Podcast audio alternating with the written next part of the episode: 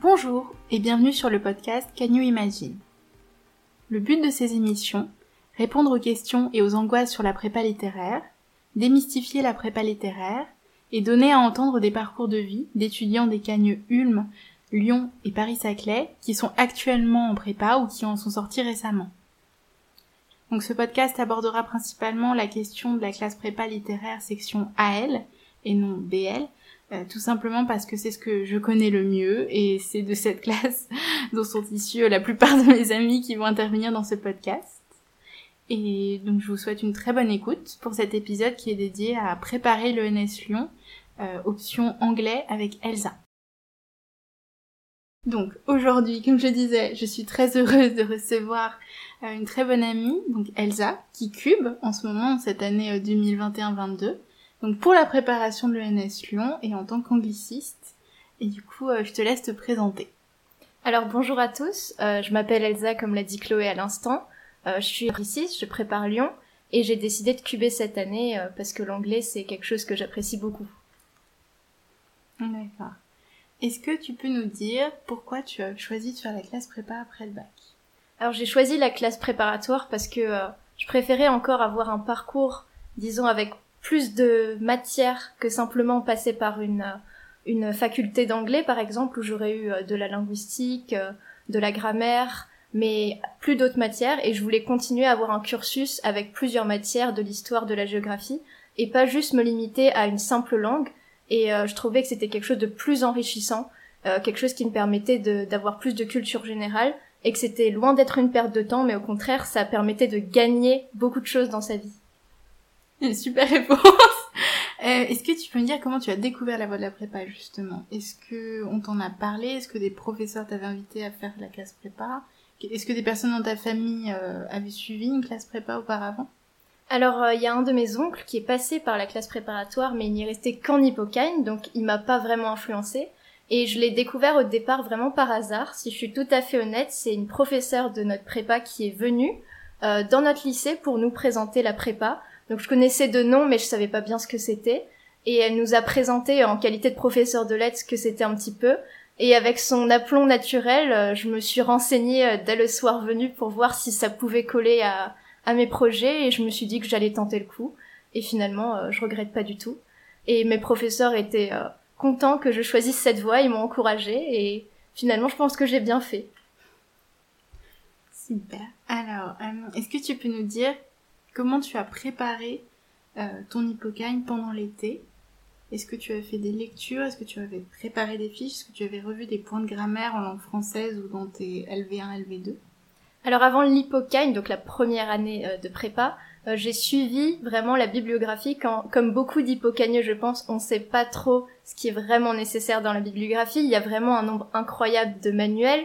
Donc on se dit, on va essayer d'en lire au maximum, de voir quels sont ses points faibles, et euh, de faire des fiches. Bon, c'est pas la méthode la plus efficace au début parce qu'on ne s'y connaît pas bien.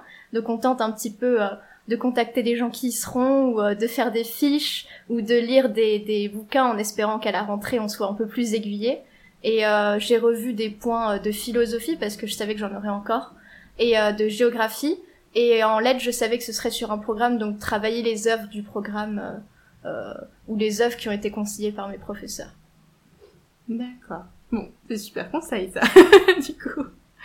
Alors, euh, concernant la CAI, donc tu es angliciste, c'est d'ailleurs le sujet de cette émission. Euh, pourquoi avoir choisi cette option en particulier parmi toutes celles qui t'étaient proposées et pourquoi l'ENS Lyon plutôt que l'ENS Lyon aussi? Euh, Alors pour le choix de l'option anglais, ça me paraissait évident.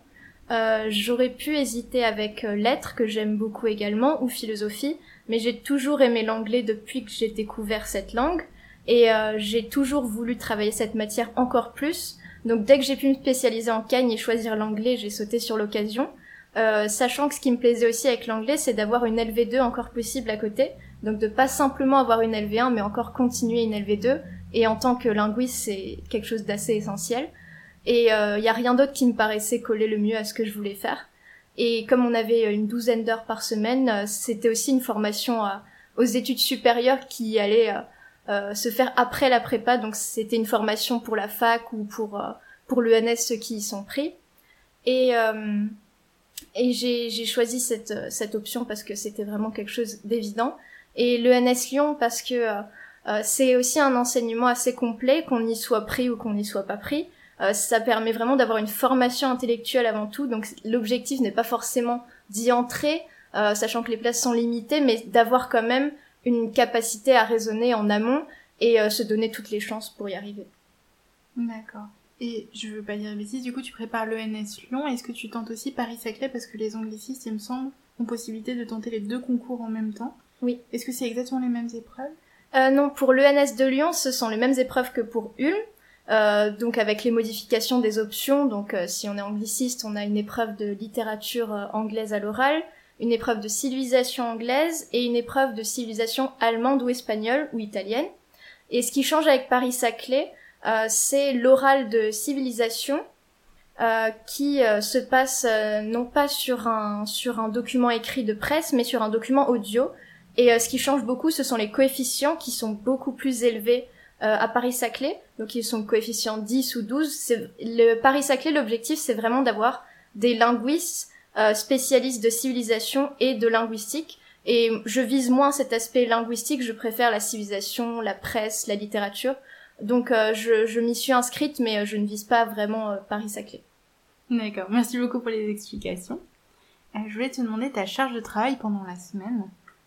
là, en, en Cagne, en tant qu'angliciste, à la fois en cours et à la maison aussi. Mhm.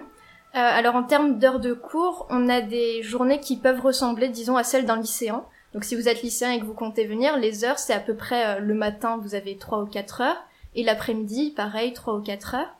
Euh, ce qui change beaucoup, c'est que en plus de ces heures de cours traditionnelles, donc euh, disons 30-35 heures par semaine, on a des cols et on a des DS qui s'y ajoutent, ce qui rajoute une charge de travail forcément supplémentaire. Et euh, pareil pour l'écoute en cours, elle est beaucoup plus assidue que, que dans les études pré-supérieures, on pourrait dire, parce qu'il faut vraiment ne pas perdre de temps en cours puisque ça nous fait gagner du temps à la maison finalement. Et pour le temps de travail à la maison, comme on a des DS et des, et des cols chaque semaine, il faut réussir à s'organiser pour ne pas oublier une colle ou un DS, pour être dans les temps, ne pas faire ça à la dernière minute. Donc travailler tous les soirs, c'est quelque chose d'essentiel en prépa. Euh, il faut bien sûr essayer de se trouver un petit peu de temps, mais travailler tous les soirs au moins deux heures, voire trois heures, en fonction du temps euh, qu'on a et du temps euh, qu'on peut accorder aux matières en fonction de notre état, de notre fatigue, de nos horaires.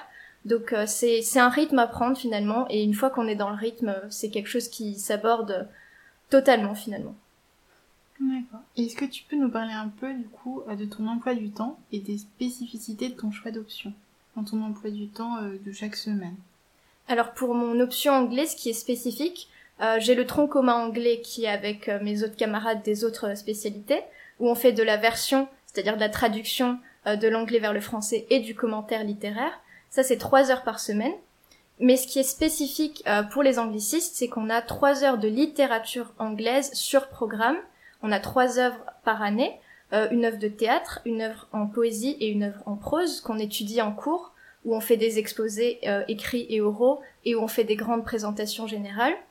On a aussi deux heures de civilisation et de presse anglaise, donc sur des thèmes liés aux articles en presse britannique ou américaine. Et ça, euh, ça se fait sous forme de d'exposés oraux également en, plusieurs parties. Et euh, également, on a la possibilité, euh, avec notre professeur, de suivre d'autres cours avec les Ulmiens, donc ceux qui passent Paris, pour venir suivre des cours de littérature encore en plus de ces heures-là. Et on a également trois heures de thème par semaine. Donc ça, c'est vraiment spécifique aux linguistes. le thème, c'est la traduction du français vers l'anglais. Et euh, c'est une matière euh, extrêmement rigoureuse comme la version, et c'est également spécifique, et on fait ça trois heures par semaine. D'accord. Est-ce que tu peux nous parler un petit peu de tes méthodes de travail? Est-ce que tu travailles souvent seul Est-ce que tu vas en bibliothèque? Est-ce que tu fais du cofichage avec d'autres personnes, par exemple? Euh, Pour les méthodes de travail, euh, je fais du cofichage principalement.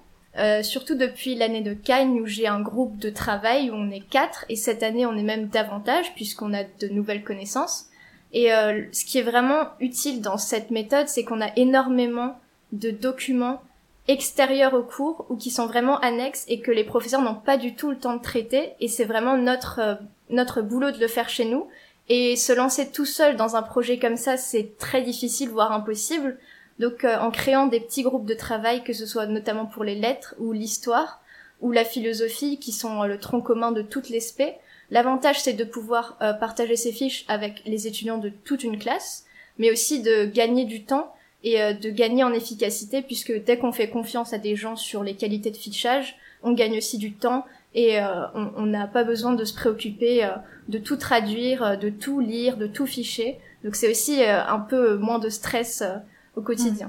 Mmh. Donc tu conseilles vraiment d'essayer de se répartir le travail et de pas être tout seul dans Je pense que c'est même essentiel parce que le très peu d'étudiants qui arrivent à faire ça tout seul, ils passent un temps monstrueux et certains le disent eux-mêmes que c'était que c'était très difficile. Par exemple, une angliciste de cette année, euh, qui s'est ajoutée à notre groupe de fichage, m'a dit que l'année dernière, elle fichait toute seule quasiment et elle y perdait des nuits. Donc c'est vraiment pas un bon rythme de travail. Il suffit de trouver des bonnes personnes et, et ça roule tout seul. Je voulais te demander aussi si tu avais encore du temps pour toi. Malgré tout, tu en parlais un petit peu avant dans une de tes réponses. Est-ce que tu prends le temps de décompresser euh, dans la semaine? Euh, j'ai la chance de pouvoir quand même décompresser. Euh, je fais de l'escalade deux heures par semaine, donc le mercredi soir. Donc en soirée, c'est l'idéal. Et ce qui est bien aussi, qui est proposé dans certaines prépas, c'est euh, des cours de sport, euh, deux heures par semaine, qui sont un petit peu à la carte. Le but, c'est vraiment de penser à autre chose.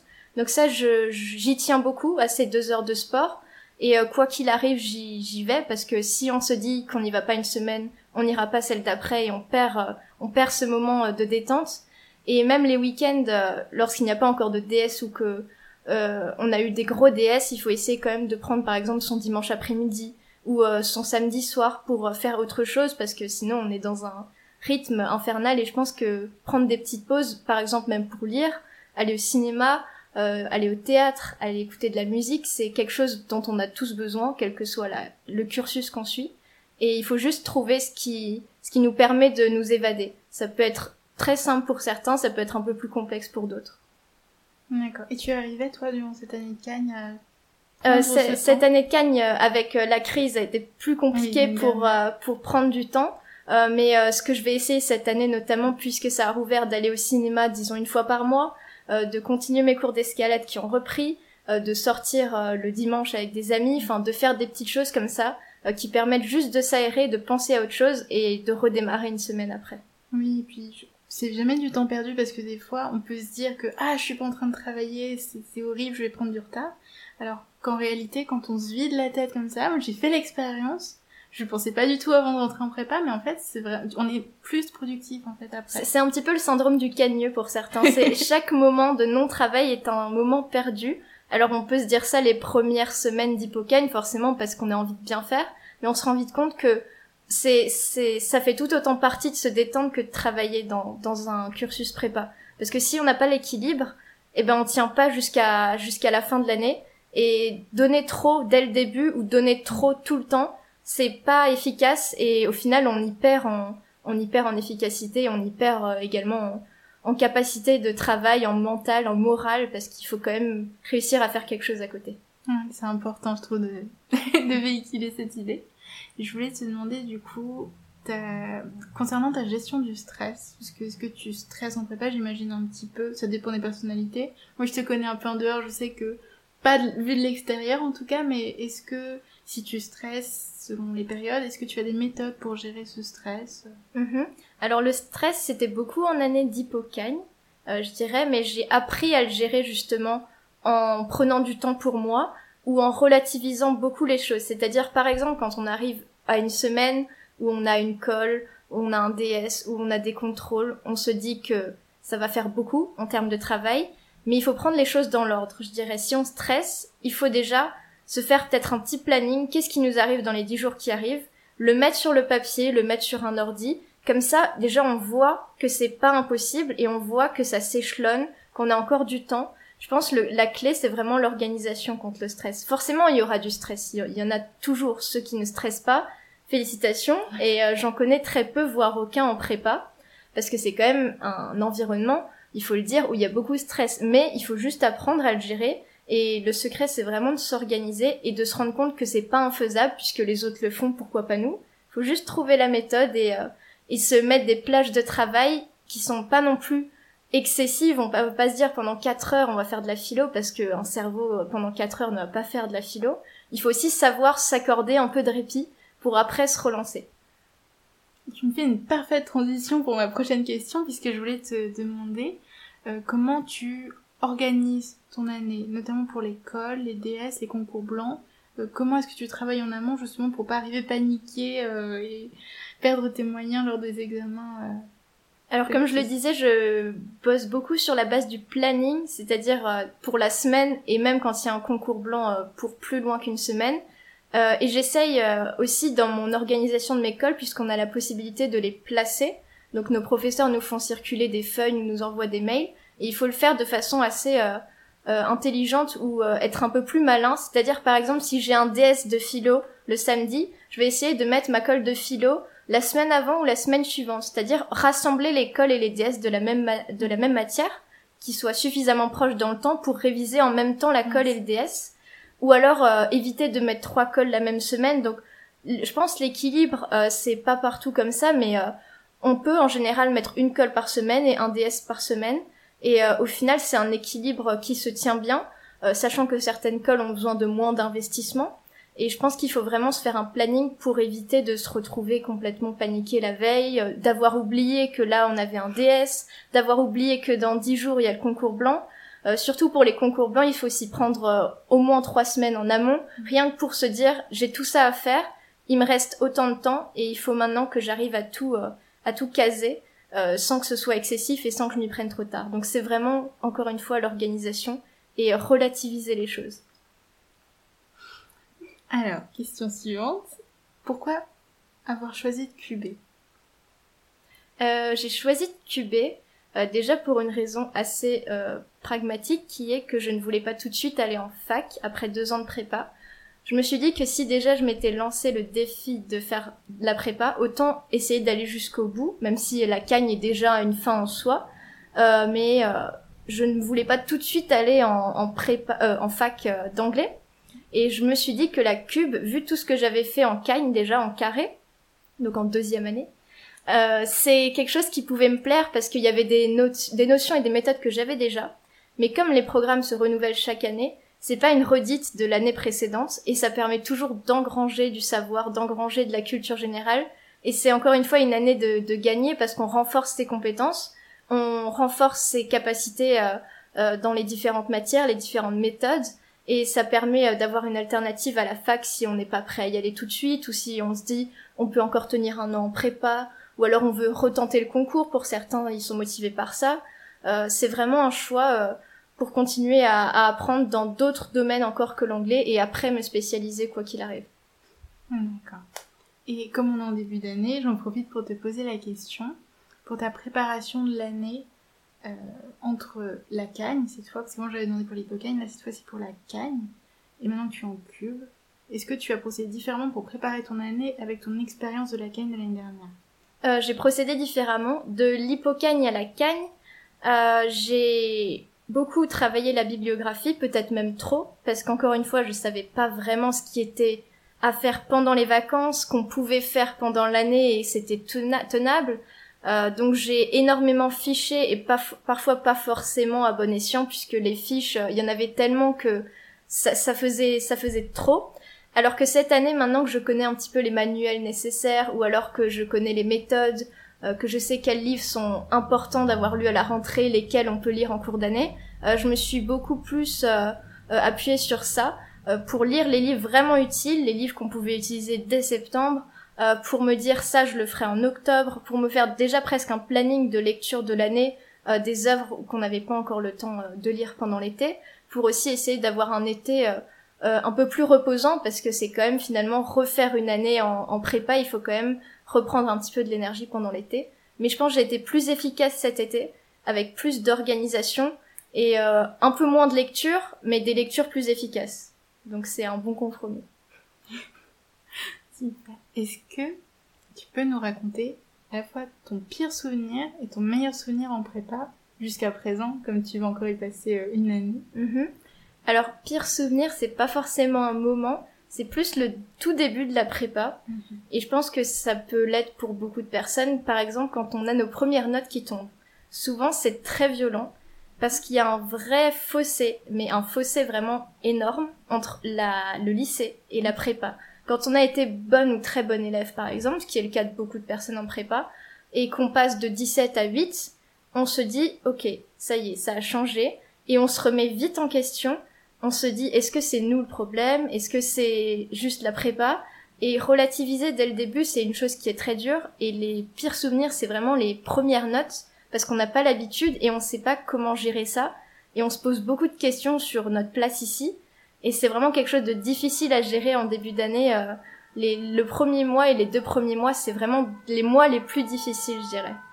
Par contre, le meilleur souvenir, ou les meilleurs souvenirs, je dirais que ce sont à peu près tous mes cours de littérature anglaise de l'année dernière, étonnamment.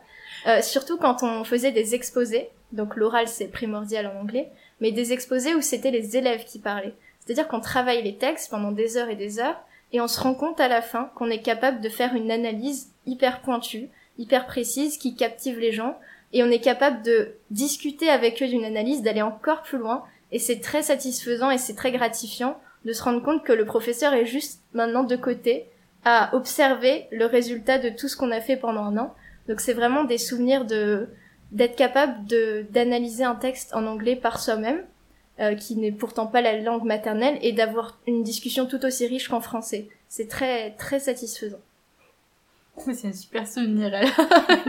du coup, tu as super bien choisi ton option. Et j'espère recommencer cette année avec tous ces textes. On l'espère aussi. Et justement, après la prépa, euh, est-ce que tu peux nous parler un peu de tes projets d'avenir? Euh, Alors après la prépa, euh, quoi qu'il arrive, si je suis prise à l'ENS, qui a très peu de chance, mais admettons que je n'y sois pas prise, je compte enchaîner en master d'anglais. Mais en master d'anglais pour devenir professeur d'anglais, donc passer le CAPES au bout de deux ans, et tenter plus tard l'agrégation, pas forcément tout de suite dans la foulée, mais quelques années après, mais donc je, je, compte me tourner vers le métier de l'enseignement de l'anglais euh, en fac, euh, parce qu'ils ont également des très bons cursus, la faculté. C'est un très bon prolongement à la prépa, et euh, ça permet euh, de passer de l'un à l'autre euh, en ayant un fossé, mais en ayant quand même beaucoup de connaissances en amont, notamment dans d'autres matières. Et donc je compte vraiment me tourner vers le métier de professeur d'anglais, comme je le dis depuis des années. Et enfin, question finale, est-ce que alors tu nous as parlé de l'organisation, la nécessité d'avoir du temps pour soi. Euh, est-ce que tu aurais d'autres conseils à donner aux futurs préparationnaires donc, qui vont rentrer en hippocagne et, euh, Enfin non, nos préparationnaires qui rentrent en cagne et qui vont passer le concours, et aux hippocagneux, pardon. Euh, alors pour les hippocagneux, c'est de vraiment, je vais pas dire ne pas stresser, il faut un petit peu stresser, mais essayer de relativiser et de se dire qu'on va être entouré, parce que c'est ça l'avantage d'une prépa, c'est que on est moins anonyme que dans une fac on reste dans des classes, c'est-à-dire que les professeurs nous connaissent au bout d'un moment, on n'est pas juste des numéros ou euh, euh, des, personnes très très nombreuses dans un amphi. Donc c'est assez rassurant d'avoir un cadre autour de soi. Donc il faut vraiment relativiser et rester quand même assez proche euh, des gens qu'on connaît, ne pas se couper complètement de sa vie sociale. Alors il y en aura un petit peu moins, c'est sûr, mais il faut quand même rester en contact avec les gens, voir sa famille quand on peut, voir ses amis sortir un petit peu. Et pour les cagneux euh, avant le, concours, enfin l'année avant le concours, euh, c'est euh, vraiment de s'organiser.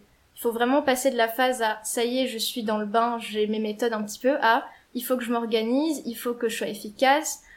L'année de CAI ne dure que 7-8 mois, donc ça va très très vite, sachant qu'il y a les vacances, il y a les concours blancs, l'école, les DS, ça passe très vite. Donc il faut pas perdre de temps, je dirais. C'est vraiment gagner du temps en étant vraiment efficace sur son organisation, son plan de travail, euh, ses, groupes de travail, et vraiment euh, essayer pareil euh, de se dire que si on travaille bien, il n'y a pas de raison, et quoi qu'il arrive, on aura vécu une belle année. C'est une très belle conclusion. Merci beaucoup Elsa. Merci beaucoup. Merci d'avoir pris le temps de venir parce que comme je disais, tu es en ce moment en cube, donc tu es en train de préparer justement le concours cette année. Donc je voulais vraiment te remercier d'être venu pour faire cette interview. Et euh, je voulais vous remercier vous, si vous êtes encore là, d'avoir écouté euh, cet épisode jusqu'au bout. Et euh, je vous dis à une prochaine. Au revoir.